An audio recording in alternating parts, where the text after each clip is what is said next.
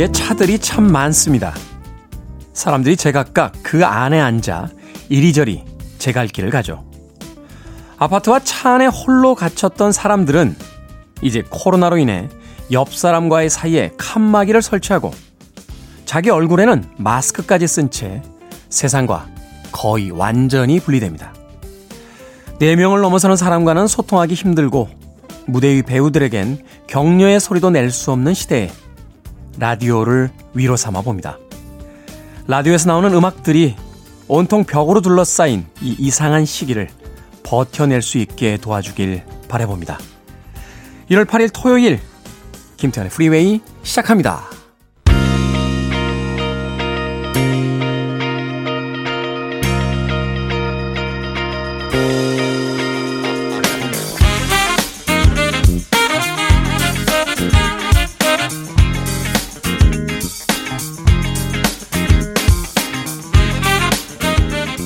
키드의 아침 선택 김태훈의 프리웨이 저는 클 태 자 쓰는 태디 김태훈입니다. 오늘 첫 번째 곡은 1992년도 빌보드 핫백 차트 바로 이번 주에 2위에 랭크돼 있던 칼럼이 베드의 All for Love 들으셨습니다. 자 1월 8일 토요일 1부는 음악만 있는 토요일로 꾸며드립니다. 80년대를 중심으로 해서 70년대 그리고 이후에 90년대까지 아, 이번 주 바로 빌보드 핫백 차트 상위권에 랭크됐던 음악들을 중심으로 선곡해 드립니다. 두 곡 세 곡 이어지는 음악 편안하게 감상하시면 되겠습니다. 그리고 2부에서는요, 북구북구로 꾸며드립니다. 북칼럼니스트 박사씨, 북튜버 이시한씨와 함께 오늘도 한 권의 책을 읽어봅니다. 어떤 책을 읽어볼지 잠시 후에 예, 만나봅니다. 자, 청취자분들의 참여 기다립니다. 문자번호 샵 1061, 짧은 문자는 50원, 긴 문자는 100원, 콩으로는 무료입니다. 여러분은 지금 KBS 2라디오 김태훈의 프리웨이 함께하고 계십니다.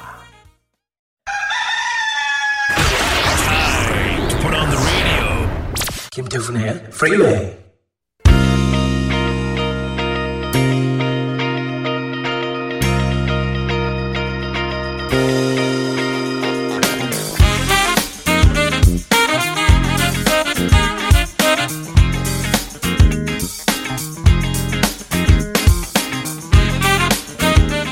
음악만 있는 토요일 세 곡의 노래 이어서 듣고 왔습니다.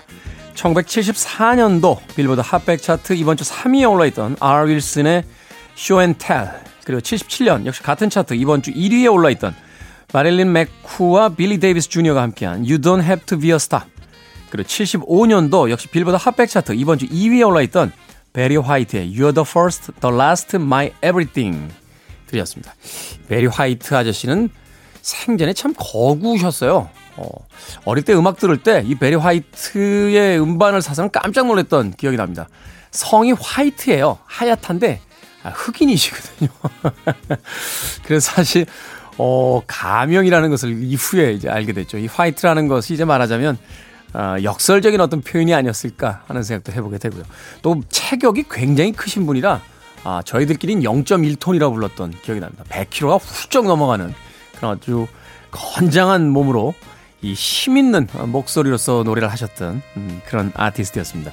알 윌슨, 그리고 마릴린 맥쿠와 빌리 데이비스 주니어, 그리고 베리 화이트의 음악까지 세 곡의 음악 이어서 듣고 왔습니다.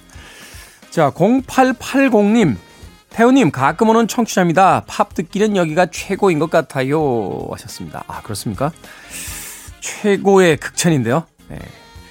대부분 이제 이런 사연 보내주시는 분들이 배철수 선배님 빼고 최고인 것 같아요. 뭐 이런 표현을 씁니다만 우리 0880님께서는 그냥 여기가 최고다. 그렇죠. 칭찬을 하려면 이렇게 해주셔야 됩니다.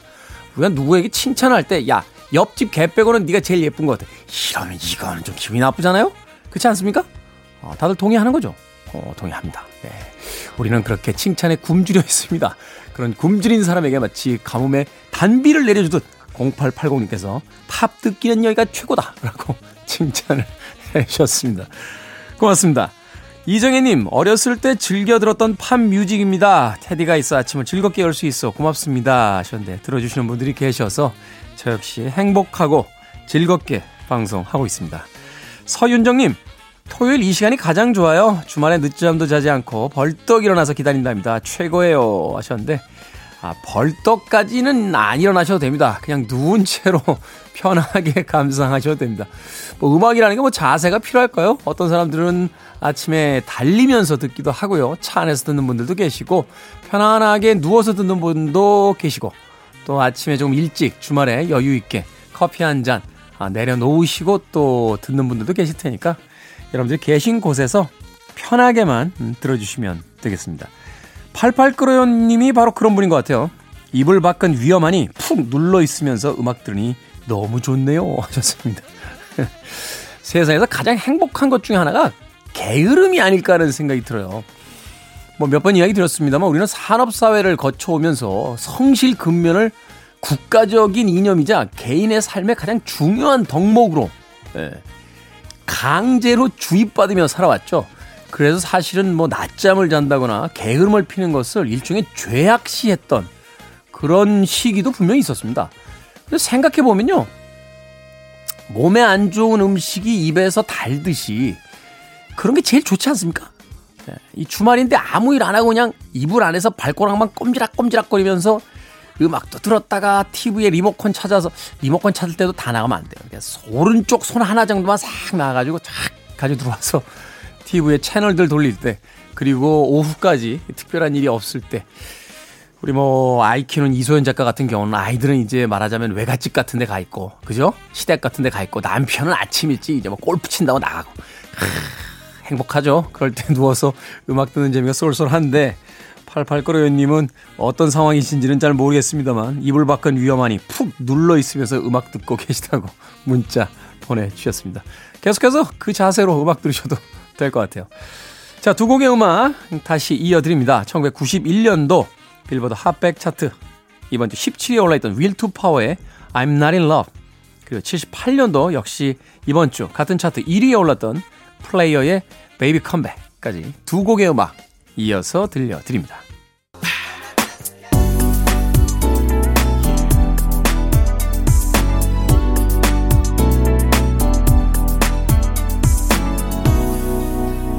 김태훈의 Freeway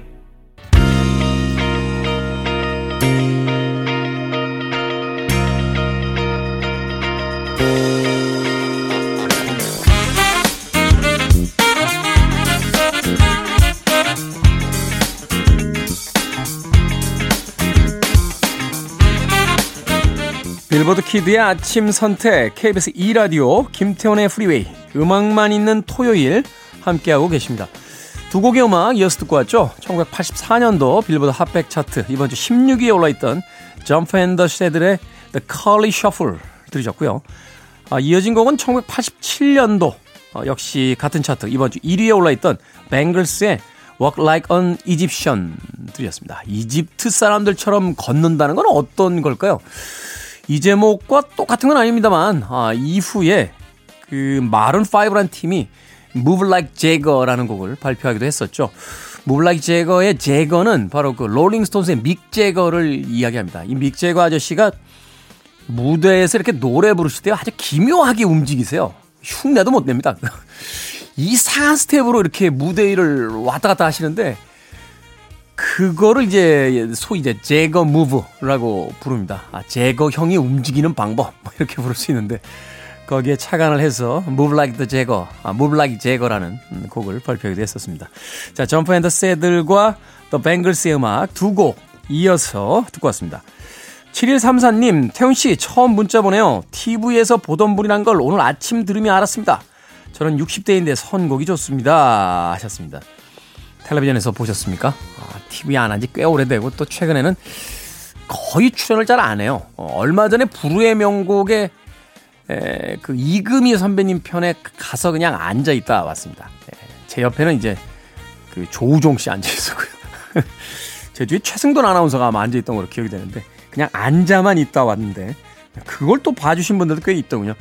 TV에서의 어떤 그 출연 뭐 이런 것들 굉장히 많이 그 권해주시는 분들이 계신데 저는 라디오가 좋습니다. 네, 너무 잘생긴 사람들이 여기저기 나가면요.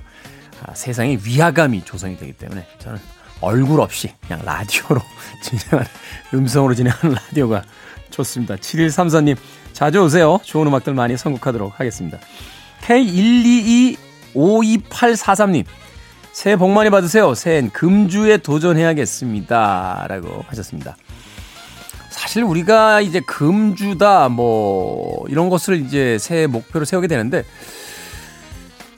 사실 생각해보면, 원래 안 하고 있는 상태잖아요. 그러니까 도전이 아니죠. 예. 술을 마시는 게 도전 아닙니까? 안 하다가 하는 거니까. 근데 그게 어려워요. 어려워요. 이 사회생활 하면서 사람들 만나기 시작하면 그게 쉽지가 않습니다. 제가 사실은 그 담배를 한 10년 전에 끊을 때요. 금요일 날 저녁에 끊었어요. 그리고 주말 이틀을 꼬박 제 방에서 안 나왔습니다. 그때 이제 금단 현상이 나가지고 벽지를 손으로 긁고 예, 머리를 계속 두들겨 박으면서 이렇게 혼자서 방바닥에서 이렇게 360도 뱅글뱅글 구르면서 괴로워했던 기억이 나는데 그런 어떤 좀 약간은 고립돼 있는 시간과 공간이 있어야지만 이 몸에 배어 있는 습관이라든지 그 어떤 중독을 좀 끊을 수가 있는데 사실 술이라는 것도 그렇죠. 뭐 중대한 중독이라면 병원에 가서 치료를 받아야겠습니다만 일상적으로 우리가 술을 먹게 되는 건 중독이라기보다는 이제 사회적 관계 또 옆 사람의 어떤 제안을 거절하지 못함 또 뭐 이런 것들이 많은 것이 아닌가 하는 생각이 듭니다. 사람들과의 만남을 조금 피해 보시는 게 제 경험상 금주에 도움이 될 거다 하는 생각 듭니다. 네, 금주 꼭 성공하시길 바라겠습니다. 음, 김유식님, 우리 아버지는요, 뭐든지 우기세요. 얼마 전에는 돼지 껍데기에 콜라겐이 많아서 피부에 좋다고 하니까 혼자서 콜레라가 많다면서 계속 우기시는 겁니다. 아버지, 콜레라하고 콜레라는 너무, 너무 틀리지 않습니까? 글자 한 글자 차이인데 너무 많이 틀린 것 같은데요. 돼지 껍데기에 콜레라가 있으면 한국 사람들 다 어떻게 살아남았겠습니까? 다, 다 세상 떠나죠. 콜레라는 아, 전염병, 네, 콜라겐은 아, 피부 밑에 있는 아주 그 말랑말랑하면서 쫀득쫀득한 네, 그런 성분입니다. 돼지 껍데기에 콜라겐. 콜라겐이 많은 건 알겠는데 그 돼지 껍데기 굽다가 보면 가끔 튀어서요. 깜짝깜짝 놀랄 때 있습니다. 자, 음악 들을까요? 1985년도 빌보드 핫백 차트 20위에 올라있던 곡입니다. 이후에도 계속해서 차트에서 상승했죠. 왬의 Careless Whisper 그리고 89년도 역시 이번 주 같은 차트 8위에 올라있던 보이스 클럽의 I Remember Holding You까지 두 곡의 음악 이어집니다. Listening to one of the best radio stations around. You're listening to 김태훈의 Freeway.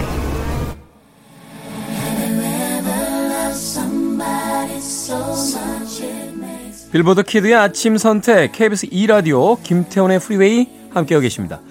1부 끝곡은요. 1999년도 빌보드 핫백 차트 이번 주 3위에 올라있던 브랜디의 Have You Ever 듣습니다. 저는 잠시 후 2부에서 뵙겠습니다.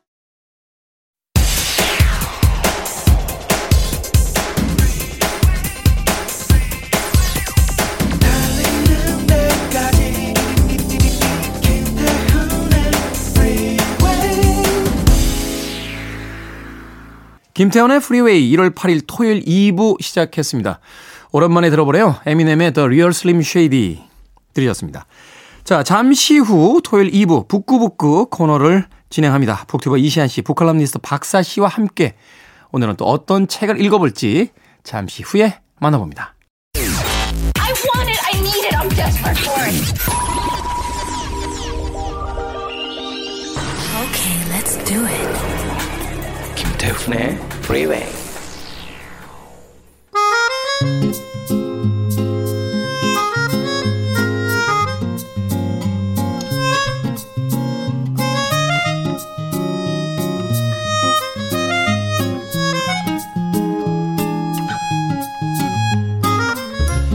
해외여행은 자유롭게 못 가지만요. 이 시간 다양한 나라, 다양한 시대를 간접 체험해 볼 수는 있습니다. 북구북구 북튜버 이시안 씨, 북칼럼니스트 박사 씨와 함께합니다. 어서 오세요. 네, 안녕하세요. 반갑습니다. 자, 오늘 읽어볼 책, 이 중국 문학에서 중요한 위치를 차지하고 있는 소설입니다. 루신의 아큐정전 오늘 읽어보도록 하겠습니다. 이 루신, 뭐 중국에서는 국보 작가라고 불릴 네. 정도로 어, 정말로 뭐라 할까 중국의 톨스토이라고 해야 되나요? 정말 대단한 그렇죠, 어떤 네. 그 인정을 받고 있는 존경을 받고 있는 그런 작가인데 우리에게는 사실 그렇게 알려진 작가라거나 또 많은 책들이 읽히는 작가는 아닙니다.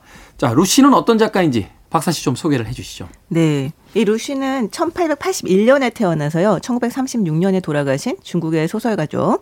이 루시는 필명이에요. 이 반정부 농객으로 활동을 하면서 필명이 100개도 넘었다고 합니다. 음. 그 중에 제일 유명한 이름인 거죠. 이 본명은 저우스런이고요. 이 어린 시절은 꽤 유복하게 지냈다고 해요. 하지만 집안이 아주 급속하게 몰락을 하죠. 이 청조 말기에 사대부들이 몰락하는 분위기에서 루신의 집안도 벗어날 수 없었던 겁니다. 아버지가 좀 일찍 돌아가시고 18살 때 난징에서 이 기관사가 되기 위한 공부를 하기도 했고 아, 기관사. 음, 네. 당시에 이제 그 기차가 이제 신문 문물로서 새로운 문명으로서 또 많이 그 만들어지던 시기니까. 네, 네, 네. 그리고 탄광 기사를 양성하는 그 광무철도 학당에 또 입학을 해요. 여기에서 서구의 과학과 철학, 문학을 접하게 됩니다. 그러면서 굉장히 많은 변화를 하게 되죠. 음. 이후에 이제 일본으로 그 의사가 되려고 이- 이제 일본으로 유학을 떠납니다. 근데 의사가 되려고 이제 학교를 들어가서 공부를 했지만 아 이게 정말 어, 사람들에게는 더 필요한 것은 정신적인 문제다라는 생각이 들어 소설가가 되기로 결심을 합니다. 그럼 음, 학교를 네. 자퇴를 하고요. 이 도쿄에서 문예 운동을 하다가 28에 귀국을 해요. 이제 돌아온 고향에서 좀 냉대를 받게 되죠. 음. 그리고 난징 임시정부 교육부 직원으로 들어가서 44세까지 근무를 하고요. 학교에서 중국 소설사를 가르치기도 했습니다. 이 37에 중국 최초의 현대 소설이라고 하는 광인일기를 발표를 합니다. 광인일기. 네, 그러면서 작가로 이름을 알리기 시작을 했고요. 이 42의 첫 번째 창작집인 외침을 냅니다. 우리가 오늘 읽을 이 아큐정전이 여기에 수록되어 있었어요. 이후에 세 권의 소설집과 또 수많은 산문집, 시집 등을 출간하면서 아주 많은 양의 글을 썼는데요. 이 루신 같은 경우는 뭐 작가로서 아, 나는 이제 글을 쓰는 것이 내 운명이다 뭐 약간 이런 거라기보다는 네. 이 평생 글을 자신의 싸움의 무기로 삼았던 그런 작가이자 또 혁명가였던 그런 사람입니다. 실천가였던 인물이죠. 네, 네. 결국 55세에 폐결핵으로 세상을 떠나게 되죠. 음, 사실은 이 아큐정전으로만 알려져 있습니다만 이 루신이라는 작가는 이제 그 소위 이제 계몽이라는 어떤 사상을 그 중국 그 그쪽 표현으로 이제 인민이죠. 중국 인민들에게 이제 그 알려나갔던 그래서 굉장히 어, 존경받는 그런 인물로서 알려져 있는데 네, 네. 네, 우리에게는 사실은 그렇게 많이 읽혔던 네. 음, 그런 점. 사실 이제 중국이 공산권이었기 때문에 한동안 또 이 중국 문학이 우리나라에 이렇게 삼국지나 서유기 같은 그런 어떤 고전들 이외엔 근대 문학, 현대 문학이 잘 들어오지는 않았었잖아요. 네, 그리고 사실 이걸 읽으면 느꼈던 건데 이 굉장히 격 동하던 시기잖아요. 중국 격동하던 시기에 루신이 제게 어떤 특정한 의도를 가지고 쓴 글이라서 지금 현재 우리가 읽기에는 조금 난해한 면이 있습니다. 음. 그 사회적 배경이나 이런 것들을 알아야지 좀 이해가 되는 면들이 있어서 그냥 일반 독자들이 재미로 읽기에는 좀 한계가 있는 작품들이긴 해요. 근데 이거 자체가 그냥 근대 문학의 시작. 일본으로 치면 후쿠자와 유키치 그리고 한국은 이광수 네. 그리고 이제 중국은 루신 해가지고 근대 문학의 시작 이라고 그 평가를 많이 받으니까 지금 뭐 하, 이게 소설적으로는 좀 미완성이다 뭐 이렇게 하기에는 좀 예, 그 의의가 더 중요한 것 같아요. 사실 그렇죠. 이제 계몽 문학이라는 게 당시에는 굉장히 뜨거운 문학이지만 그 시기를 벗어나고 나면 사실은 다음 세대에는 약간 시큰둥해지는 문학 같은 느낌이 있어. 그러니까 어, 70년대에 그 포크 음악이 미국에서 그렇게 전성기였는데 사실 그 시기 지나고 나서 잘 안 들어요. 왜냐하면 노랫말이나 이런 것들이 그 시기의 어떤 그 뜨거운 감정을 대변하는 것이기 때문에 80년대 막 칼라 TV 나오고 막 90년대 세계 여행이 막 그 일반화되고 이래버리면 잘 안 듣게 되는 경우들이 있거든요. 아마 루신의 문학도 그런 느낌이 좀 있지 않았나 하는 또 생각도 드는군요. 그리고 네. 또 루신의 그러니까 문제는 아닌데 이게 사람들이 잘 모르는 게 워낙 중국 근대 문학의 아버지 이러니까 근데 실제로 장편이 없어요. 음. 중편이 아큐정전 하나 유일하고요. 32편의 단편입니다. 그 소설집이 다 단편 소설집이거든요. 그러니까 뭔가 이렇게 장편으로 뭔가 그 대하 서사 드라마 뭐 이런 건 아니라는 거죠. 그렇군요. 네. 근데 사실 그렇긴 하지만 소설적 재미가 없는 건 아니에요. 네. 그리고 어쨌든 통찰이라고 하는 것은 그게 시기대가 어떻게 되던 간에 뭐 정말 관통하는 거라는 생각이 듭니다. 그래서 이 소설을 보면서도 좀 우리의 현대를 좀 생각하게 하는 면이 있어요. 음, 우리의 현대까지도 이제 떠올릴 수 있는 우리 식으로 얘기하면 이제 뭐 실천 문학이라든지 계몽주의 문학 뭐 이렇게 이제 볼 수 있는 작품인데 줄거리 좀 들어볼까요? 네, 아큐라는 사람이 주인공인데요. 웨이장이라는 중국 남부의 가상의 시골 마을에 사는 인물이에요. 네. 집도 없고 사당에서 날품바리를 하면서 팔, 살거든요. 근데 이 아큐의 특이한 점은 정신 승리법입니다. 정신 승리법. 네. 모욕을 당하면 상대방이 어, 나보다 낮은데 감히 그런다라고 스스로 생각을 하는 거죠. 혼자 이제 그렇게 생각하는 거죠. 네. 아니면 아예 나는 벌레에 불과하다라고 자기 경멸을 해요. 음. 그러면서 그런 모습의 자기를 보면서 나는 자기 경멸의 1인자야 하면서 1인자라는 것에 만족을 해요. 이런, 특이하네요. 이런 자기 승리법, 자기 정신 승리법을 가지는데 이 사람은 남의 일에 참견하기 좋아하고 약한 자에겐 또 강한 척하고요. 노예 근성도 있고 그 말하자면 찌질이 중에 상찌질이 이렇게 보시면 될 것 같아요. 음, 그러니까 어떻게든 살아나가려고 하지만 네. 그것을 어떤 극복하고 실천적으로 바꾸려는 게 아니라 그냥 정신 안에서 네. 모든 것들을 다 합리화시켜 버리는 그런 이제 정신 승리법의 대가. 네. 이런 캐릭터가 이제 중요한 건데 이 아큐가 부녀자를 희롱하다가 마을에서 쫓겨나고요. 네. 한참 있다 다시 나타나는데 돈을 가지 돈을 가지고 있거든요. 음. 근데 어 제가 저 가난한 애가 웬일이지 했더니 알고 보니까 도둑질패 합류해서 망을 보다가 막상 도둑은 잡히고 자신은 튀어가지고 가지게 된 돈이에요. 그래서 에이 그러면 그렇지라고 했는데 이때 신의 혁명이 일어나거든요. 그 신의 혁명의 혁명단인 것처럼 자기가 흉내를 내죠. 네. 또 기회주의자이기도 한 거죠. 그래서 아무도 근데 신의 혁명단을 끼워주지 않으니까 근데 혼자서 막 그러다가 결국 다시 이제 신의 혁명이 다시 그 실패를 하잖아요. 다시 이제 그게 되니까 너 혁명단이잖아 이러면서 농촌말의 혁명단이라는 것 들에 대해서 이제 아 이거 누명도 아니고 뭐라고 해야 되죠? 몰리게 되는 거죠. 음, 그러니까 이런 거잖아요. 그 신의 혁명에 의해서 어떤 그 당파성을 가진 네. 무리가 그 권력을 잡을 것 같으니까 거기 일원인 것처럼 행동을 하다가 막상 그게 실패해 버리니까 네. 거기 일원도 아닌데 일종의 그 자기 거짓말에 의해서 발목이 잡혀서 그렇죠. 이제 그 어떤 파국을 향해 가게 되는 네. 이제 그런 일들이 이제 벌어지게 되는 거죠. 그래서 마지막에는 혁명단이 유지의 집을 터는데 그 혁명단은 도망가고 얘가 그걸 다 뒤집어 써 가지고요 잡혀서 조리돌림을 당하고 사형을 당하게 된다. 이게 이제 마지막 장면입니다. 네. 그 사용을 당하게 되는 이제 마지막 장면에서 왜 이름이 아큐인지가 이제 예, 나오게 되는. 자, 신의 혁명이라는 이 역사적 배경을 좀 설명을 해 주시면 조금 더 쉽게 이 줄거리를 이해할 수 있을 것 같은데요. 아, 쉽게 이해할 수 없는 혁명인 것 같아요. 근데 쉽게 쉽게 얘기하자면 네. 그러니까 청나라 말기에 아무래도 우리나라도 그렇고요. 이 힘들었잖아요. 그 외세 그 침입이 있으니까. 네. 그러면서 이안 되겠다. 우리도 좀 부국강병을 하자라고 해서 근대화를 추진하게 돼요. 근데 그러니까 봉건주의를 좀 타파하고 근대화로 이제 넘어가는 어떤 네, 혁명인 네. 거죠. 네. 근데 이제 사실은 아편 전쟁도 일어나고 애로우 사건 같은 것들 외세 침입이 자꾸 되면서 그런 것들이 안 되다가 결국에는 이 봉건 왕조가 제대로 서지 못하고요. 나중에 그게 되잖아요. 우리 마지막 황제라는 영화로 알려진 음. 푸이, 푸이. 삼세 황제가 등극을 하게 되는 이런 일이 발생을 합니다. 그러니까 중국 전역에서는 뭐 봉기가 일어나고 불신이 많이 일어나게 되죠. 그래서 신의 혁명이 일어나게 되는 거예요. 그래서 순원이 1911년부터 한 12년? 크게 보면 15년까지 일어난 일련의 혁명을 신의 혁명이라고 하는 건데, 그러니까 민주화를 하자라는 거죠. 음, 시민사회로 가자. 네, 삼민주의를 주창하고 그렇게 중화민국을 발족을 했는데요.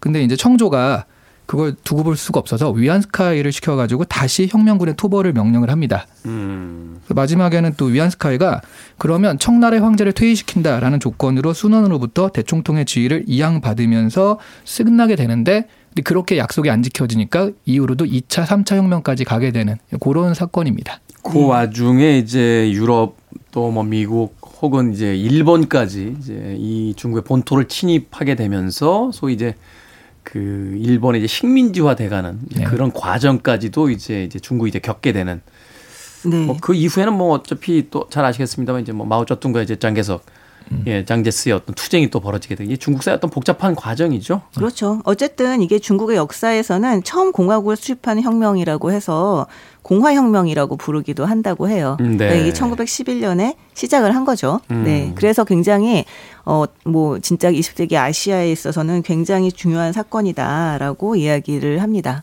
음, 바로 이런 어떤 격변기의 에, 정신 승리라고 하는 어, 말하자면 실제로 무엇인가를 변화시키려고 하지 않은 채 오직 자기의 머릿속 안에서만 모든 것을 합리화하고 평화를 찾으려고 했던 한 남자에 대한 이야기를 바로 이 아큐 정전을 통해서 담아내고 있다. 이렇게 볼 수 있을 것 같습니다. 어, 아마 여러분들 그 몇 년 전부터 사회 현상이 이렇게 벌어질 때마다 정신 승리, 정신 승리 이런 용어들 많이 들으셨을 텐데 바로 그렇죠. 바로 이 아큐종전이 그 원본과도 같은 그런 작품이다라고 생각하시면 아니 뭐. 듣기만 하셨겠어요. 많이 하셨겠죠. 저도 많이 했습니다. 하고 있고요. 뜨끔합니다. 자, 네. 음악 한 곡 듣고 와서 계속해서 이야기 나누도록 하겠습니다. 이 허세 가득한 아큐를 마치 모델처럼 해서 만든 곡이 아닐까 아, 그냥 상상해 봤습니다. 프레디 머큐리의 곡 중에서요. The Great Pretender 듣습니다. 빌보드 키드의 아침 선택 KBS 2라디오 김태훈의 프리웨이 북구북구 이시안 씨, 박사 씨와 함께 오늘 아큐 정전 읽어보고 있습니다. 자, 이 주인공 아큐를 우리는 어떻게 쳐다봐야만 할까요? 그의 어떤 못난 우리가 소위 이야기할 때 그 무기력하고 무능한 네. 그에 대해서 손가락질 할 수는 있겠습니다만 그가 살았던 시대를 보면 앞서 이야기하는 것처럼 어떤 시대적 변화에 의해서 누군가를 섣불리 판단하고 또 그들을 어떤 나와는 다른 적으로서 이제 몰아가고 또 그 시대 속에서 사실은 이제 내 목숨 하나를 부지하기가 쉽지 않은 그런 시대를 살았잖아요. 이 시대와 아큐 사이의 불화 사이에서 우리는 어떤 시각을 가지고 이 아큐를 쳐다봐야 될까? 이게 아마 이 책을 읽어내는 가장 중심적인 또 시각이지 않을까 하는 또 생각을 해보게 되는데. 근데 사실 시대와 지금 자신과의 정체성을 맞추기는 정말 쉽지 않은 것 같아요. 음. 요즘 같은 경우에는 가령 뭐 기술이 너무 발달하고 그러니까 그 기술을 난 이해하지 못하는데 이미 그 얘기는 지나간 얘기라고 하고 또 다음 기술에 대한 얘기를 했을 때 네. 그럴 때 반응은 뭐냐면 부정이에요. 부정. 예. 아, 뭐 NFT 이런 거 다 그냥 그 마케팅 용어야. 별거 아니야. 뭐 이런 식으로. 뭐 아무 앞에 그거 그다 네, 거품이지 그거 되겠어. 예, 그건 다안 되는 거야. 이런 식으로. 근데 사실 그걸 이해하려고 하지 않고 물론 이해를 한 다음에 내가 생각해 보니까 이건 괜찮다 아니다라고 판단하는 건 괜찮은데요. 아예 이해도 하지 않고 그러는 것들이 지금에 보면 이, 이때 시대와 불화 좀 비슷한 것 같아요. 음. 아큐가 이 시대에 맞추기보다는 자기 자신의 정신 승리를 해가지고 뭐 나름의 그 정체성을 네. 유지하잖아요. 저는 지금도 마찬가지로 그때처럼 뭐가 싸우고 그런 건 아니니까 다만 시대에 너무 빠른 속도에 반응하지 못하는데 그런 것들을 에휴 저런 거보다는 그냥 나는 뭐 아날로그가 좋아라는 식으로 그게 나쁘다는 게 아니라 그런 것들을 이해하려는 노력 없이 하는 것들이 오늘날의 정신승리법의 다른 모습이 아닐까 하는 생각을 좀 했어요. 음. 저는 사실 이게 아큐가 시대와 불화했는가라고 하면 과연 이런 약간 이런 생각이 드는 게 음. 여기 나온 등장인물들이 다 똑같아요. 다 아큐 같아요.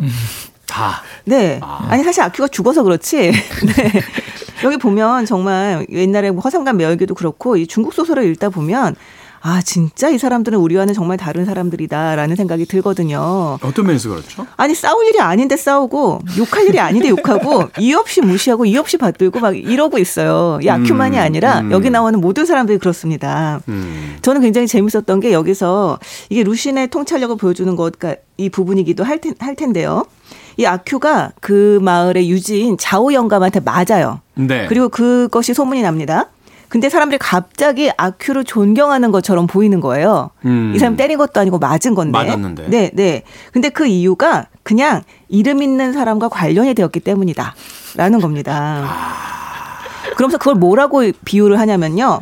공자 묘에 제물로 바친 소처럼. 그러니까 비록 돼지나 양 같은 짐승이지만 성인께서 젓가락을 대셨으니 선비들이 함부로 하지 못하는 것과 같은 이치다라고 얘기를 하는데요. 이거 되게 궤변 같은데 왠지 알 것 같기도 하고 약간 그런 느낌이더라고요.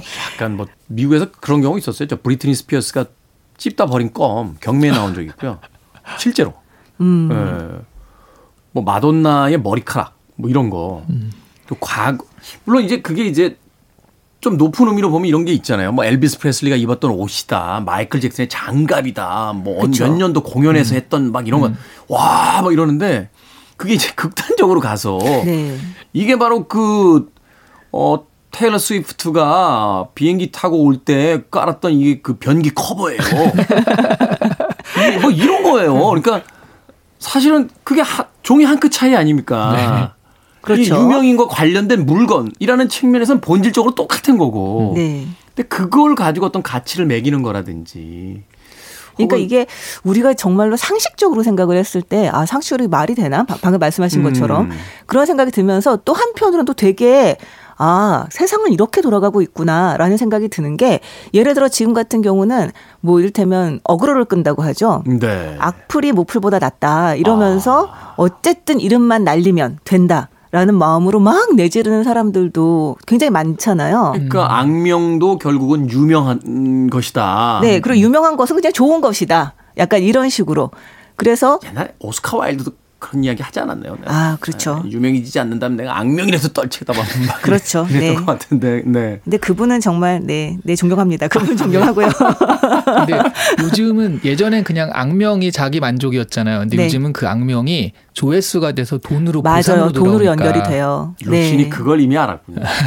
아, 그러네요. 최근에는 욕하면서 본다고 하잖아요. 그럼요. 어. 그러니까 아큐 같은 경우 지금 굉장히 거칠고 되게 아둔한 면이 있기 때문에 사실은 그, 그, 그, 뭐, 일테면 어떻게 돌아가는지를 알았다면 더 영민하게, 영리하게 처신할 수 있었겠지만 사실 본능적으로는 그걸 알았던 것 같다는 생각이 들거든요. 사람들이 음. 뭘 원하고 사람들이 어떻게 움직이는가라는 걸 알았던 게 아닐까. 그래서 사실 이 루신이 아큐라는 어리석은 인물을 그 전면에 내세우면서도 한 인간에 대한 통찰을 보여줄 수 있었던 게 아닌가라는 생각을 저는 하면서 봤거든요. 아, 그러네요. 네.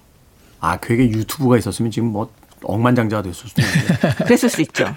그러니까 이 루신이 이제 보여주는 구체적인 주인공은 아큐입니다만 그와 똑같은 사람들을 저는 사실 이 소설 처음 봤을 때 아니 무슨 소설이 캐릭터들이 좀 다양해야 되잖아요. 네. 근데 이 소설은 정말 아, 앞서 이야기하신 것처럼 아큐와 나머지들 이렇게 돼 있단 말이에요. 맞아요. 그 나머지들도 아큐랑 비스무리함, 그러니까 아, 아, 아케이나 아제이나 아, 아피 정도 되는 이제 맞아요. 대동소이하다, 도토리 키재기다, 뭐 이렇게 네. 얘기할 수 있겠죠. 거기에 소D인가 이름이 나오는데 아큐 친구인데 그, 그 캐릭터 평가가 아큐랑 똑같은데 정신승리법만 뺀 아큐. 음. 네, 이렇게 얘기를 하더라고요. 그러니까요. 그래서 아니 무슨 소설이 아무리 단편 중편이라도 그렇지 이렇게 모든 캐릭터이 다 똑같아. 그 무슨 저 미니언스 같은 작품도 아니고.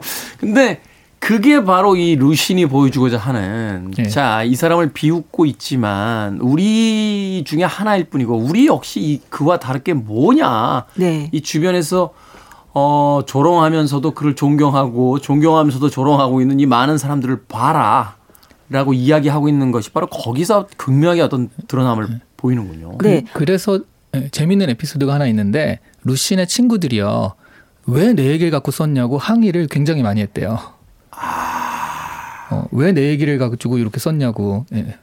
아, 이 얘기 들으니까 그 생각나네요. 그 홍상수의 돼지가 우물에 빠진 날이 처음 나왔을 때 그렇게 많은 남자 지식인들이 나를 따라다니며 찍은 것 같다. 음. 라고 얘기를 했다는 얘기를 들었었거든요. 그 특히 그 돼지가 물에 빠진, 빠진 날에서 그 주인공이 그 술 먹고 친구들 자리에서 이렇게 소위 깽판 치는 장면 나오는데 아, 남자들은 다 보면서 나네. 그 홍상수 감독 영화에는 이런 우스갯소리가 있습니다. 홍상수 감독과 그 같이 술을 먹지 마라.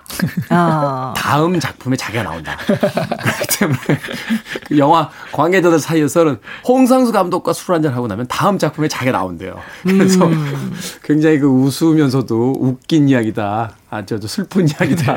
네. 이런 이야기를 하기도 했는데 그렇죠. 바로 그것이 이 루신이 정확하게 포착해낸 바로 중국의 그 당시 네. 어떤 그 보편적 인간들.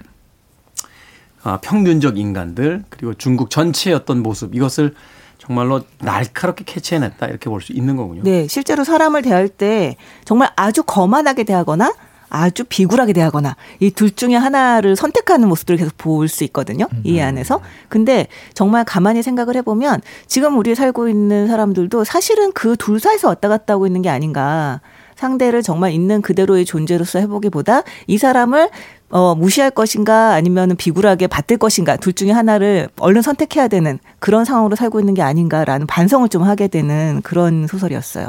그렇군요. 저는 이게 하나의 우화라고 생각했었습니다만 앞서서 그 박사 씨께서 그 이야기를 하시는 걸 또 들어보니까 음, 이것은 우화가 아니라 루신이 그 당시를 본 어떤 어, 자신의 정말 그 처참한 음, 처절한 어떤 그 경험으로서 만들어낸 그런 이야기다라고 또 생각을 해볼 수 있겠네요. 우리가 이해하지 못했기 때문에 이걸 우화라고 생각했는데 당시 중국의 어떤 그 근대상, 현대상들이 어땠는지 알 수 있는 그런 대목이기도 합니다. 이 책에서 가장 충격적인 장면 중에 하나가 이겁니다. 아큐가 이제 사형을 당하게 되는데 주민들이 조롱하고 어, 비웃습니다. 누군가 자신의 눈앞에서 죽어가거든요. 어떻게 이런 것들이 가능할 수 있었을까? 아, 이 장면을 통해서 우리에게 또 알려주려고 하는 것은 어떤 것일까? 마치 뭐라고 할까요? 곧 자신들도 저기 저 자리에서 어, 네. 죽어갈 텐데 그것을 인지하지 못하는 어떤 어리석음 같은 것들이 그 장면에서 느껴지거든요. 그러니까 사실은 이게 어, 계속 우리가 말한 대로 아큐와 이 중국인 거기 나오는 대중들의 차이가 거의 없어요. 그러니까 음. 이 사람은 좀 더 재수가 없어가지고 총살을 먼저 당한 것 뿐이죠. 음. 사실 아큐라는 이름 자체가 그 중국인 전체를 가리킨다라는 장명법이다라는 얘기도 있잖아요. 특히 Q자가 중국인 그때 청나라 변발을 이 머리가 이렇게 네, 뒤로 네. 나온 걸 그걸 이제 흉내내서 예, 그 흉내내서 당시에 뭐 중국인들 전체를 가리킨다라는 얘기를 하는데 이 총살을 당한 다음에 이 대중들이 어떻게 생각하냐면요. 총살 당한 것은 곧 그가 나쁘다는 증거야. 그렇지 않았으면 왜 총살을 당했겠는가? 이렇게 생각을 해요. 그러니까 이 사람이 억울한 일을 당해서 저런 걸 한다. 뭐 저 사람이 무슨 일을 했는데 이렇게까지 해야 돼. 이런 게 아니라 예. 이게 사고가 전복이 된 거잖아요. 그렇죠, 그렇죠. 어, 저 사람 총살 당해 나쁜 사람이고 그냥 이렇게만 돼버리는 거잖아요. 이런 게 이제 당시에 외세 침입 이런 걸 생각해 보면 가령 외세가 와서 가령 중국을 이렇게 뭐 장악을 하고 그랬을 때 결국 이 사람도 어떻게 생각할 거냐면 우리가 장악당한 것은 우리가 못났다는 증거야. 우리가 나쁘다는 증거야. 그러니까 어쩌겠는가. 이렇게 그냥 포기할 수밖에 없거든요. 그런 식으로 좀 대중들에 대해서 그냥 아큐와 이 대중들에 대한 전반적인 비판? 예, 이 사용 장면에서 그런 것들이 좀 많이 드러나지 않나 하는 생각이 들어요. 네. 당시에 그 일본인들이 중국 사람들을 동아병부라고 불렀잖아요. 예. 동쪽에 병든 음, 자들이다. 그러니까 그 많은 외세의 어떤 침범과 특히 이제 일본은 일본까지 이제 13년인가요? 이 저 식민 지배를 한 걸로 알고 있는데 저항하지 않았다는 거예요. 예, 사실은 그래서 우리나라의 그 안중근 의사나 윤봉길 의사가 이제 중국이라든지 이런 곳에 가서 그 말하자면 이제 독립운동을 할 때 정말 그 중국의 어떤 사설이 이 대륙의 사람들이 하지 못하는 것을 반도의 청년들이 와서 하고 있다라고 하면서 그 어떤 경외감 같은 것까지 이제 보여줬다라고 하는데 그만큼 루신이 쳐다보기에 당대의 어떤 중국이 가진 그 문제점들, 그 무기력함들이 바로 이 아큐정전에 담겨져 있다. 이렇게 이제 볼 수 있겠군요. 아, 근데 진짜 보고 있으면 이걸 속이 넓다고 해야 되는 건지 속이 없다고 해야 되는 건지 잘 모르겠다라는 생각이 드는 게 이 아큐가 사형을 당하게 되는데 자신이 억울하게 죽게 되었다라고 하는 것을 어필하지 않고 받아들이거든요. 음. 근데 그 이유가 뭐냐면 사람의 세상 천지에 살다 보면 때로는 목이 잘리는 일도 있는 법이라고 생각을 하는 거죠. 그렇게 생각하고 그냥 받아들여요. 그리고 이제 조리 돌림을 당하거든요. 그러니까 네. 이제 막그 여러 아, 사람들에게. 네, 여러 사람들에게 계속 조리돌림 당하는데 그것도 뭐 사람이 세상 천지에 살다 보면 때로는 조리돌림 당하는 일도 있는 법이지 이렇게 생각을 했을 것이다. 뭐 약간 이렇게 얘기하는 장면이 나오거든요. 근데 이게 사실은 삶을 살 때 있어서 어떻게 보면 되게 너그럽고 편한 방법이잖아요. 우리 삶에 고통이 왔을 때 아 그래 살다 보면 이런 일도 있는 거지 라고 생각하면 좀 쉽게 넘어갈 수 있는 면이 있지만 이게 정도가 심해지면 정도가 음. 심해지면 정말 이, 이 아까 얘기했듯이 정말 불의에 저항하지 않고 자기의 권리를 찾지 못하고 이제 그런 결론에 도달하는 거죠. 그리고 아큐가 바로 그 전형적인 모습을 보여주고 있는 게 아닌가 그렇게 생각을 합니다. 남의 나라 이야기인데도 마음이 무거워지는군요. 혹시 우리가 이러한 것들을 답습하고 있는 것은 아닌지. 음악 듣겠습니다. 아, 정신승리라는 이야기가 계속 반복되다 보니까 문득 이 음악이 떠올랐습니다. 에릭 베네입니다. Spiritual Thang 듣습니다.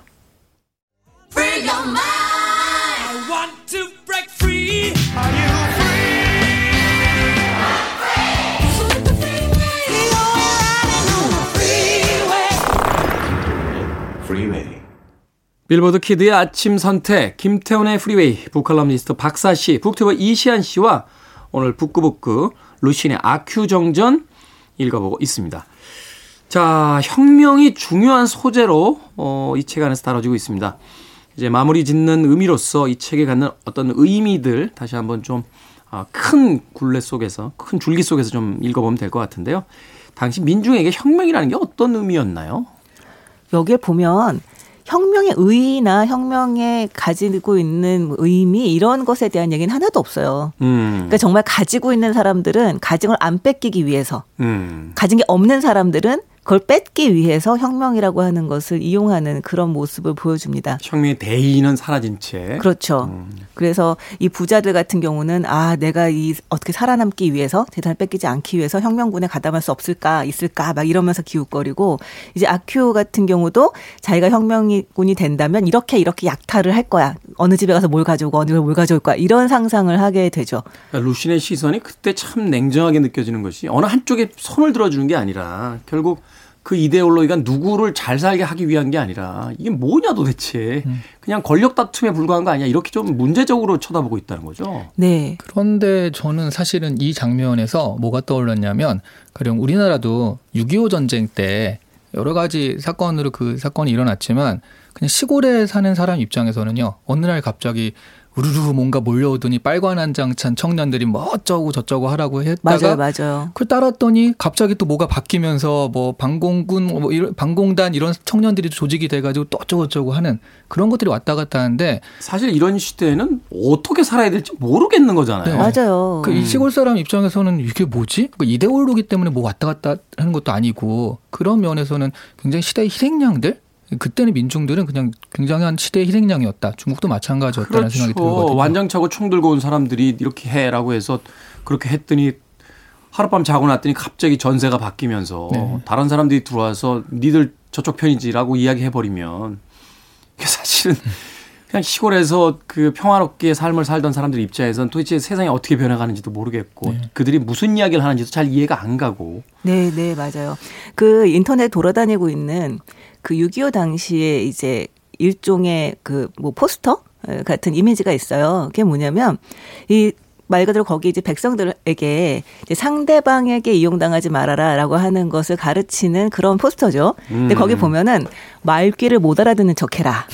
라던가 알아놓는 척해라 아픈 척해라 라던가 약간 이런 식의 일테면 지시를 하는 거죠. 이런- 위대, 위대 한 뭐, 어? 뭐 우리 혁명의 대화 그러니까 위대한이 뭐래요? 그렇죠. 그러니까 정말 우리가 옳다. 그러니까 이 신념을 가지고 우리 편에 붙어라가 아니라 그냥 너네는 기본적으로 이용당하지 말아라 하면서 그냥 아픈 척하고 못 알아듣는 척해라 이렇게 이제 얘기를 하는 걸 보면서 좀 재미있기도 하지만 좀 씁쓸하기도 한 거죠. 사실은. 예. 그러네요. 음, 그렇게라도 살아남아야 되는 어떤 시대의 어떤 우울이 또 그 우스갯소리 속에 또 담겨 있는 게 아닌가 하는 생각 해봤습니다. 음, 저는 이 아큐정전 읽으면서 비로소 좀 이해가 됐던 게 그 브루스리 이소룡의 등장과 함께 지금까지도 이어지고 있는 그 중국의 수많은 그 무술 액션 스타들이 왜 이렇게 외세와 싸우는가. 사실은 그 무기력했던 어떤 시대에 대한 현대의 중국의 어떤 그 보상 심리 혹은 또는 컴플렉스가 그 안에 담겨져 있는 것은 아닌가. 그 시대에 그렇게 싸우지 못했기 때문에 현대에 와서 영화라는 판타지를 통해서 그것을 해소하려고 하는 건 아닌가. 또 그런 생각도 잠시 해보게 됐네요. 국가적 차원의 정신 승리라고 할 수 있지 않을까 생각이 듭니다. 그러네요. 문화적 정신 승리를 하기 위한 네. 어떤 그 판타지가 아닐까 하는 또 생각도 해보게 됐습니다. 한 줄 추천사 두 분에게 부탁드립니다. 아큐를 보면서 짜증이 나는지 아닌지 판단해 보시면 자신의 상태를 알 수 있습니다. 왜냐하면 어떤 의미죠? 왜냐하면 이게 짜증이 나는 게 뭐냐면 이 아큐가 되게 내 모습이 보일 때 짜증이 나거든요. 홍상수 감독 영화가 그래요. 막 웃다 보면 잠깐만 저 어디서 많이 본 장면 이렇게 될 때 있죠. 그러니까 내가 그렇지 않으면 그냥 어 이럴 수 있구나 하는데 이게 내 모습 같다. 근데 이게 너무 짜증이 나거든요. 그래서 이 책을 보면서 되게 짜증스럽게 읽혀지시면 지금 자신의 상태를 점검해 볼 수 있는 책이다라고 말씀드릴 수 있어요. 홍상수 감독 영화만으로도 괴로운데 아그 정도까지 이제 봐야 된다. 네. 아니 근데 뭐 그런 면도 있죠. 나에 대해서 이해할 수 있는 면도 있고요. 또 한편으로 보면 좀 인간에 대해서 좀 더 깊이 이해하고 싶다 라는 생각이 든다면 한번 읽어볼 만한 책이라는 생각이 듭니다. 당시의 중국의 역사도 들여다본다면 정말 금상첨화일 것 같고요. 그러네요. 바로 그런 책들이 좋은 책들이 아닐까 하는 생각이 듭니다. 뭐 예전에 우리들의 일그러진 영웅이라든지 뭐 그런 어떤 소설들을 보게 되면 나는 이 등장인물들 속에 과연 어디에 속해 있는가 아, 이런 것들을 한 번쯤 생각해 볼 때가 있거든요. 남자분들 아마 많이 공감하셨을 거예요. 그 말죽거리 잔혹사 같은 영화 볼 때 나는 권상우인가 아니면 어 저 반에 있는 이름 없는 등장인물 5인가 비켜 그러면 팍 어. 숨어버리는. 아니면 빌런인가 이런 것들을 이제 생각을 하면서 영화를 보다 보면 참 여러 가지 어떤 생각에 머물 때가 있는데 바로 그런 작품들이 우리에게 좋은 작품이 되는 것이 아닌가 하는 생각 해보게 됩니다. 자, 북구북구 오늘은 루쉰의 아큐정전 읽어봤습니다. 다음 주는 이엠 포스터의 전망 좋은 방 읽어보도록 하겠습니다. 영화로도 만들어졌던 어, 굉장히 좋은 작품이죠. 북튜버 이시안 씨, 북칼럼니스트 박사 씨와 다음 주에 뵙도록 합니다. 고맙습니다. 네, 네, 안녕히 감사합니다. 계세요. 음악 한 곡 듣습니다. 아, 부 래들리스의 에, 곡 중에서요. Wake Up Boo라는 곡이 있습니다. 여기서 부는 혹시 중국인들을 이야기하고 있는 게 아닐까. 아, 그 레이먼드 초 프로덕션에서 만들었던 아주 유명한 코미디 영화가 있어요. 어, 미스터 부라고 하는 아, 홍콩의 에, 유명한 영화가 있습니다. 바로 그 영화를 떠올려 봅니다. 부 래들리스의 Up Boo 듣습니다.